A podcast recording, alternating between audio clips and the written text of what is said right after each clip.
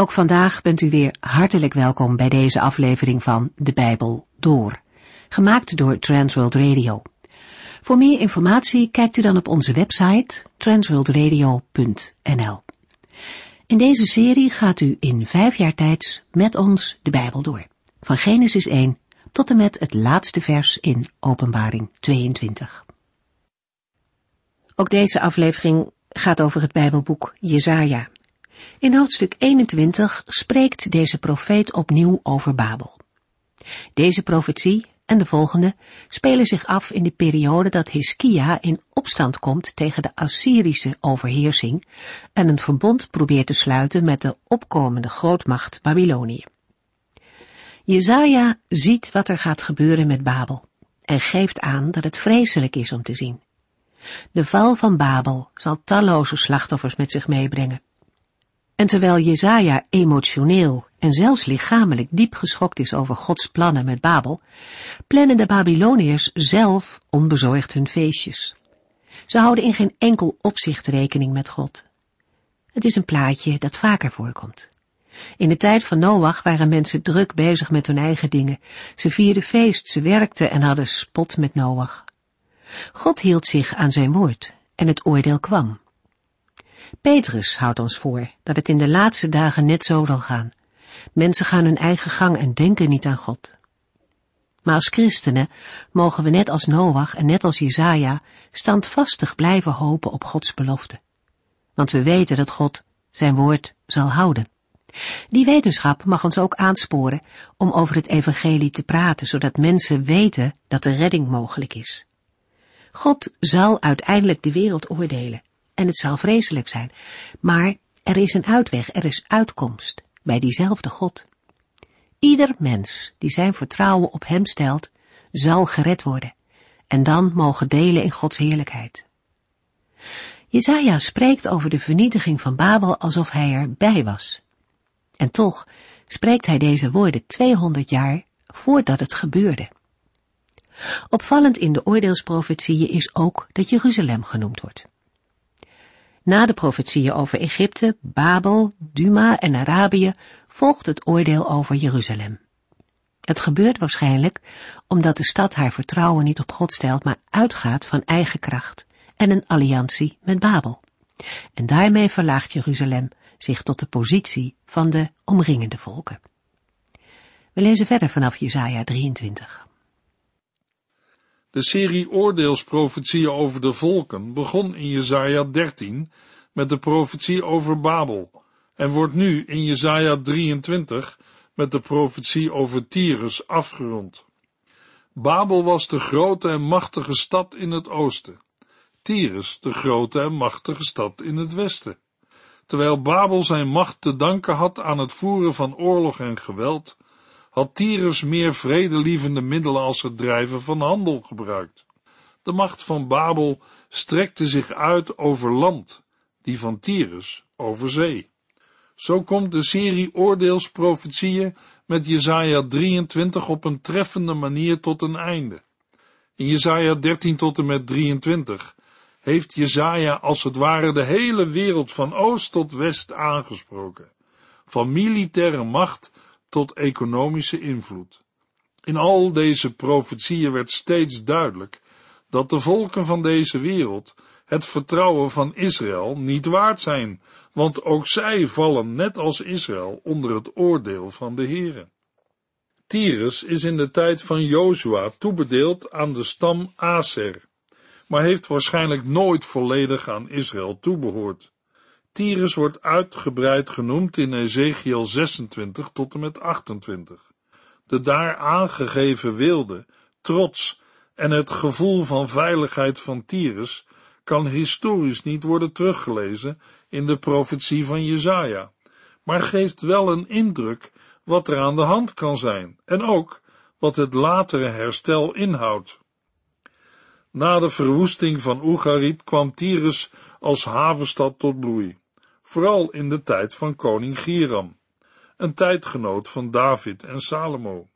De stad bestond uit twee delen, een ommuurde stad op het vasteland en een eiland met een citadel of vesting ongeveer 600 meter uit de kust.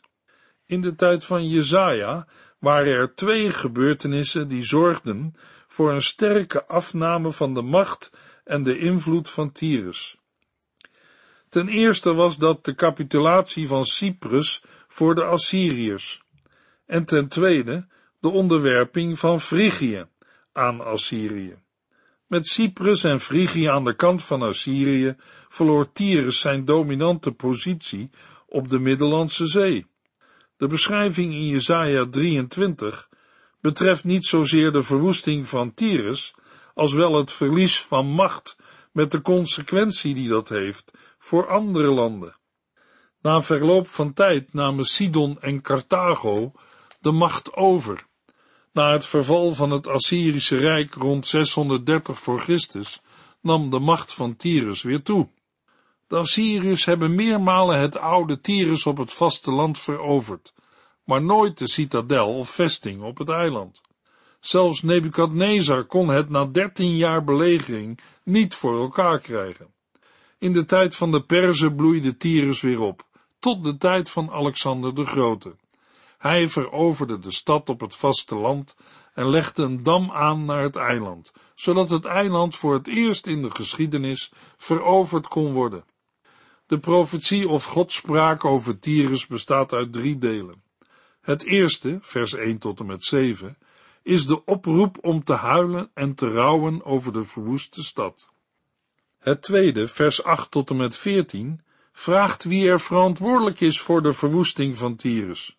Het antwoord volgt direct in vers 9 en wordt uitgebreid in de volgende verse. Het derde deel, vers 15 tot en met 18, benoemt de verwoesting van Tyrus, maar vult die aan met profetieën over het herstel van Tyrus. Jesaja 23 vers 1 Dit is Gods profetie over Tyrus. Huil, schepen van Tyrus, die vanuit verre landen op de thuisreis zijn, huil om uw haven, want hij is verdwenen. De geruchten die u op Cyprus hoorde zijn waar. Jezaja begint een nieuwe profetie met een titel die even kort als helder is. Dit is Gods profetie over Tyrus. Waarschijnlijk is niet alleen de stad bedoeld, maar het hele gebied van de Feniciërs, waarvan de steden Tyrus en Sidon de belangrijkste vertegenwoordigers waren. In de Hebreeuwse tekst van vers 1 staat voor de vertaling schepen van Tyrus, schepen van Tarsis. Daarmee wordt bedoeld dat het schepen zijn die op Tarsis varen en vandaar met handelswaar naar Tyrus terugkeren. In de Hebreeuwse tekst van Jesaja 23 wordt Tarsis vier keer genoemd. Er zijn veel theorieën over de ligging van de plaats die in verband wordt gebracht met zilver en andere delfstoffen. De bemanning van de schepen moet huilen en jammeren, want Tyrus is verwoest en verdwenen. De schepen komen terug, maar er is geen haven meer en er staat geen huis meer in de stad. Er is geen plek meer om te rusten. De geruchten die u op Cyprus hoorde, zijn waar. Kennelijk hoorden de schepelingen op hun terugreis al berichten over de verwoesting van hun stad en haven, waarmee de oude stad op het vasteland zal zijn bedoeld. Jesaja 23 vers 2 en 3 Overal heerst een doodse stilte. De geluiden van de rumoerige haven, vol schepen uit Sidon, die koopwaar van over de zee uit Egypte en het gebied langs de Nijl aanvoeren, zijn verstomd.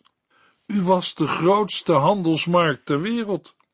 Het huilen en rouwen wordt niet alleen aan de schepelingen opgedragen, maar ook de bewoners van het kustgebied krijgen die opdracht. Ook zij moeten rouw bedrijven. Jezaja schildert dat handelaars uit Sidon over de zee koopwaar brachten naar Tyrus. Waarschijnlijk moet hierbij specifiek aan graan worden gedacht, dat in overvloed langs de Nijl kon worden verbouwd, maar in Fenicië schaars was.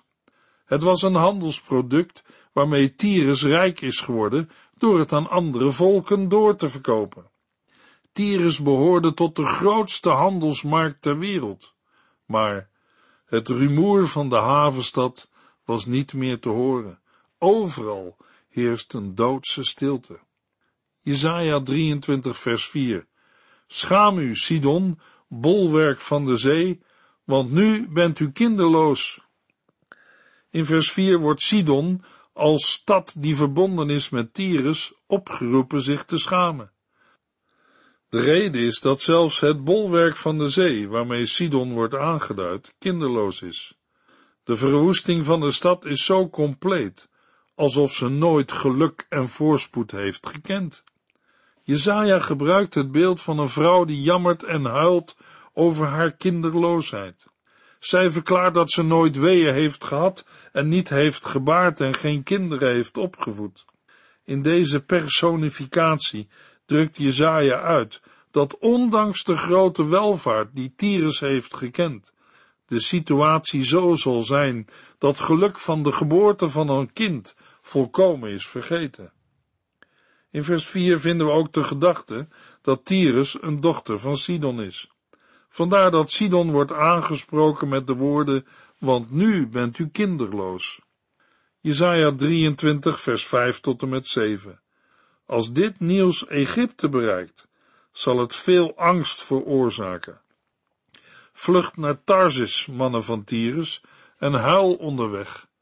Deze verlaten ruïne is alles wat overbleef van uw eens zo luisterrijke stad. Het einde van een roemruchte geschiedenis. Denk eens aan alle kolonisten die u naar verre landen stuurden. Zelfs in Egypte beven de mensen bij de berichten over de verwoesting van Tyrus. Want zoals Sidon afhankelijk was van de handel die vanuit Tyrus werd gedreven, zo was het ook met Egypte. Al eeuwen waren er goede handelsbetrekkingen tussen de farao's van Egypte en de Feniciërs. Met de val van de stad werden alle handelswegen naar het noorden afgesneden. Daarnaast kan Egypte ook de dreiging van de oprukkende legers hebben gevoeld. De bewoners van het kustgebied worden opgeroepen te vluchten naar Tarsus. Maar vanwege de verwoesting kunnen zij dat niet meer. Laten zij daarom huilen. In de Hebreeuwse tekst vraagt Jezaja op ironische wijze naar de stad die verwoest ligt. Is dit nu uw vrolijke stad? Het wijst op de arrogante toewijding van de bewoners van Tyrus aan plezier. Het vormt een scherp contrast met de stilte van de verwoeste stad. Tyrus bestond al zo lang dat niemand er rekening mee hield dat de stad zou verdwijnen. De stad was welvarend en had zelfs kolonies gesticht. Er was geen reden om aan te nemen dat de welvaart ooit een einde zou kennen. Maar nu is er niets meer van Tyrus over. Jesaja 23 vers 8 Wie heeft deze ramp over Tyrus gebracht? Over dit land dat koninkrijken schiep en wiens inwoners de belangrijkste kooplieden ter wereld waren. Wie was machtig genoeg om deze vesting in de zee in te nemen en te verwoesten? Met deze vraag roept Jesaja spanning op. De vraag wordt uitgebreid met nog een vraag, om de macht van Tyrus te onderstrepen. Het was een stad die koninkrijken schiep, dat wil zeggen, Tyrus kon zijn relaties machtig maken. Mogelijk wordt ook gedacht aan de benoeming van koningen in de koloniën van Tyrus. Daarnaast waren de kooplieden en handelaars van Tyrus zo rijk geworden dat ze als belangrijk werden gezien. Ze waren immers de belangrijkste kooplieden ter wereld. De macht van Tyrus was zo groot dat de handelaars werden gezien als koningen. Jesaja 23 vers 9 tot en met 11 De Heere van de hemelse legers heeft dit gedaan, om uw trots te vernietigen en zijn verachting te tonen over de hooggeplaatsten onder de mensen. Zeil maar verder, schepen van Tarsus, want uw haven is er niet meer. De Heere strekt zijn hand uit over de zee. Hij doet de koninkrijken van deze aarde beven. Hij geeft bevel de vestingen in Canaan te verwoesten. Jezaja geeft direct antwoord op de vragen. Het is de Heere van de hemelse legers die dit besloten heeft. Wat trots en geëerd was, heeft hij vernederd en onteerd. Hoogmoed kan voor de Heere niet bestaan. Hij is de Heere van de hemelse legers. Menselijke schoonheid en trots zijn daarom misplaatst. De overeenkomst tussen vers 8 en 9 toont aan dat hier het antwoord op de vraag van het vorige vers wordt gegeven. Maar het antwoord is breder dan de vraag. Iedere vorm van trots of menselijke eer wordt door de Heere veracht en teniet gedaan. Het is niet eenvoudig te begrijpen wat Jesaja vervolgens in vers 10 wil zeggen. De eerste verklaring is dat Tarsus als voornaamste van de kolonies van Tyrus wordt aangesproken om van de nieuwe vrijheid, die door de verwoesting van Tyrus is ontstaan, te genieten. Tarsus kan nu gaan waar het wil. De onderdrukkende macht is er niet meer.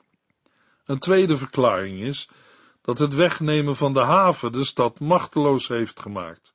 Daarmee wordt aangegeven dat de kolonie zich niet meer kan verdedigen.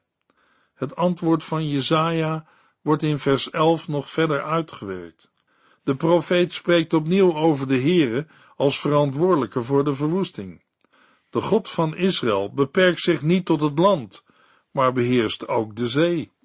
Het uitstrekken van zijn hand wijst op een oordeel van de Heere. Zijn ingrijpen heeft grote gevolgen voor de koninkrijken die afhankelijk zijn van Tyrus. Het tweede versdeel is alleen goed te verklaren als wordt aangenomen dat Tyrus door zijn invloed de Canaanitische cultuur in stand hield. De Heere wilde aan deze cultuur een einde maken. Vanaf de verwoesting van Sodom en Gomorra is er, in ieder geval, de waarschuwing geweest om niet in de cultuur van Canaan op te gaan. De waarschuwingen in Leviticus en Deuteronomium zijn daar duidelijk over. Jesaja 23 vers 12 Hij zegt, U onteerde maagd, dochter van Sidon, zult nooit meer blij of sterk zijn. Zelfs als u naar Cyprus vlucht, zult u geen rust vinden. Wat de Heere zegt, gebeurt. Zijn woorden hebben kracht. Daarom kan Jezaja de situatie van Tyrus zo stellig beschrijven. De Heere maakt een einde aan de uitgelaten houding van de inwoners van Fenicië, waarvan Sidon de vertegenwoordiger is. Tyrus wordt aangesproken als dochter van Sidon. Wat in vers 4 wordt gesuggereerd, wordt in vers 12 helder verklaard. Tyrus is de dochter van Sidon. Sidon was de oudere stad en rijke kooplieden hadden vanuit Sidon de stad Tyrus gesticht en haar aanzien gegeven. Maar de vreugde van de welvaart zou verdwijnen. De stad is als een jonge vrouw die is onteerd. Dat kan betrekking hebben op zowel het seksuele als het sociale en juridische terrein. Er is geen reden meer voor vreugde. Laten de inwoners vluchten. Maar zelfs een vlucht over zee naar Cyprus zal geen rust kunnen brengen. Jesaja 23 vers 13 en 14 Want het zullen de Babyloniërs en niet Assyriërs zijn die Tyrus aanvallen. Zij zullen het belegeren, de paleizen met de grond gelijk maken en het herscheppen in een ruïne. Huil maar, schepen van Tarsis, want uw thuishaven is verdwenen. Denken de Feniciërs misschien nog aan het oordeel te kunnen ontkomen? Die hoop wordt hun ontnomen, doordat in vers 13 wordt verwezen naar het land van de Galdeën, naar Babel. De Assyriërs hebben dat land verwoest, zo grondig, alsof het nooit heeft bestaan. De torens die werden gebruikt bij een bestorming, waren aan de onderkant uitgerust met stormrammen om de muren stuk te beuken. In het bovenste deel van dergelijke torens waren boogschutters opgesteld om pijlen de stad in te schieten en ladders neer te laten om de stadsmuur te bestormen. Zo konden vestingsteden worden ingenomen en verwoest. Het is niet zeker welke verwoesting er in vers 13 wordt bedoeld. Sargon hield in 710 voor Christus in het gebied van Babel een strafexpeditie. Zijn opvolger Sanherib richtte in 703 voor Christus veel schade aan in het land van de Galdeën. In 689 voor Christus verwoestte hij de stad Babel. Omdat de verwoesting van Babel in vers 13 een feit lijkt, zijn de eerste twee mogelijkheden het meest aannemelijk. Jezaja kondigt ook elders de ondergang van Babel aan. Net als Babel zal Tyrus het oordeel van de Heere niet ontlopen. Zoals de profetie begon, zo eindigt hij ook. Vers 14 vormt tegelijk de afronding van het voorgaande en de overgang naar het volgende. De schepen van Tarsus moeten jammeren, want hun vesting, de veilige thuishaven Tyrus, is verwoest en verdwenen. Jesaja 23, vers 15 tot en met 17. Zeventig jaar lang zal Tyrus worden vergeten. Dan, onder een andere koning, zal de stad weer tot leven komen.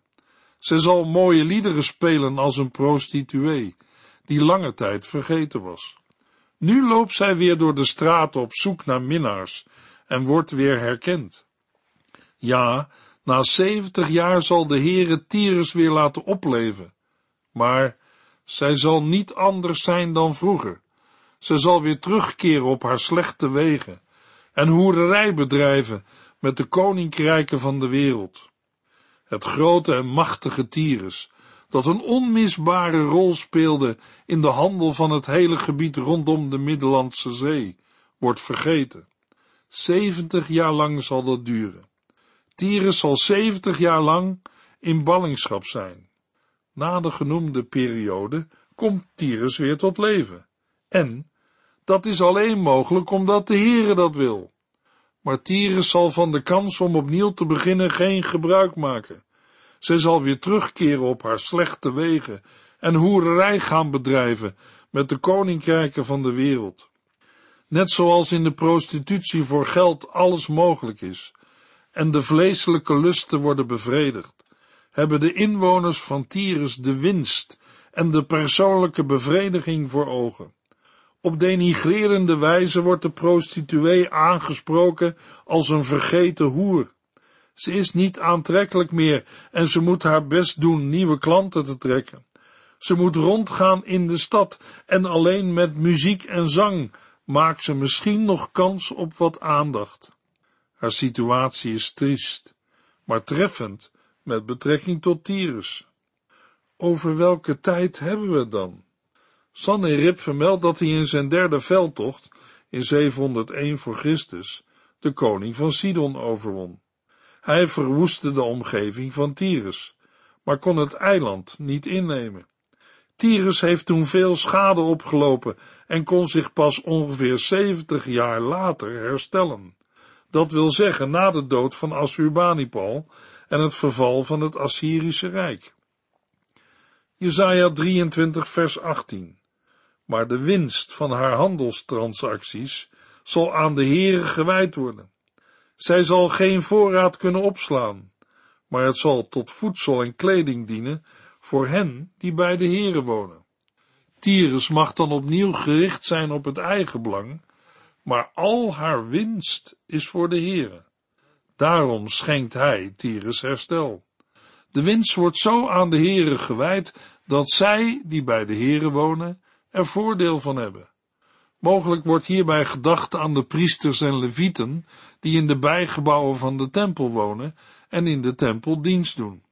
Ze kunnen van de winst eten en zich er prachtig van kleden. Tegen wil en dank blijkt de rijkdom van Tyrus vooral rijkdom te schenken aan het volk van God. Die gedachte werd eerder gevonden in Psalm 72, vers 10 al is er geen specifieke situatie bekend waarop deze profetie zou kunnen slaan. Een mogelijke situatie zou zijn dat Tyrus een bijdrage leverde voor de herbouw van de tempel in de tijd van koning Josia, of nog later voor de bouw van de tweede tempel, zoals was gebeurd bij de bouw van de tempel van Salomo. Jesaja 23 laat ons zien dat rijkdom gevaarlijk kan zijn. Het is vaak een bron van vertrouwen op eigen inzicht en kracht. Luisteraar, het is belangrijk dat ons bezit aan de Heere is gewijd. Anders gezegd, heilig voor de Heere is. En dat wij hem daarmee dienen. Jezaja 24 vers 1. Kijk, de Heere maakt de aarde weer leeg. Hij vernielt haar. Hij verandert haar aanzien en verstrooit wie daarop wonen. Terwijl Jezaja in het vorige deel, in Jezaja 13 tot en met 23, nog tegen de volken profeteerde, die hij bij naam noemde, volgt er in Jesaja 24 tot en met 27 een deel waarin het oordeel wordt aangezegd aan een vijand die naamloos blijft. De vier hoofdstukken vormen als het ware de climax van de meer specifieke profetieën tegen de volken. De profeet kondigt nu geen plaatselijk, maar een universeel oordeel aan over de trots van de volken. Door dit oordeel heen komt er verlossing, eveneens universeel van aard. Jesaja 24 fungeert als een overgang tussen de oordelen over de volken en de verlossing van Juda, die we lezen in Jesaja 25 tot en met 27. Het oordeel dat in de voorgaande hoofdstukken specifiek en plaatsgebonden was, wordt nu in algemene zin beschreven. De wereld als geheel wordt behandeld, waarbij de nadruk niet alleen ligt op het oordeel over de aarde, maar ook op de Heere die het oordeel uitvoert. Jesaja 24 is opgebouwd uit vier delen. In de eerste twee delen wordt de verwoesting beschreven. In Jesaja 24 vers 1 tot en met 6 wordt de aarde verwoest door de Heere en de stad in Jesaja 24 vers 7 tot en met 13 staat symbool voor de aarde. De stad ligt in puin. Daarna lijkt er ruimte voor vreugde, maar schijn bedriegt. Er blijkt nog steeds sprake te zijn van verraad dat een oordeel verdient. Jesaja 24 vers 14 tot en met 20. En aan het slot wordt duidelijk dat in het oordeel niets en niemand overeind kan blijven dan de Heer alleen. Hij is koning. Jesaja 24, vers 21 tot en met 23. In de volgende uitzending lezen we verder in Jesaja 24 tot en met 26. U heeft geluisterd naar De Bijbel Door, in het Nederlands vertaald en bewerkt door Transworld Radio. Een programma waarin we in vijf jaar tijd de hele Bijbel doorgaan. Als u wilt reageren op deze uitzending of u heeft vragen, dan kunt u contact met ons opnemen. Tijdens kantooruren kunt u bellen op 0342 478432. 0342 478432. Ook kunt u een e-mail sturen naar de Bijbel door at transworldradio.nl en natuurlijk kunt u ook via de post ons bereiken. TWR, postbus 371, postcode 3770, AJ in Barneveld. Dit programma werd gepresenteerd door Cor Weda en Ike André. Techniek was in handen van Odin van Voerkom. En wij allemaal bedanken u voor het luisteren. Graag tot de volgende keer.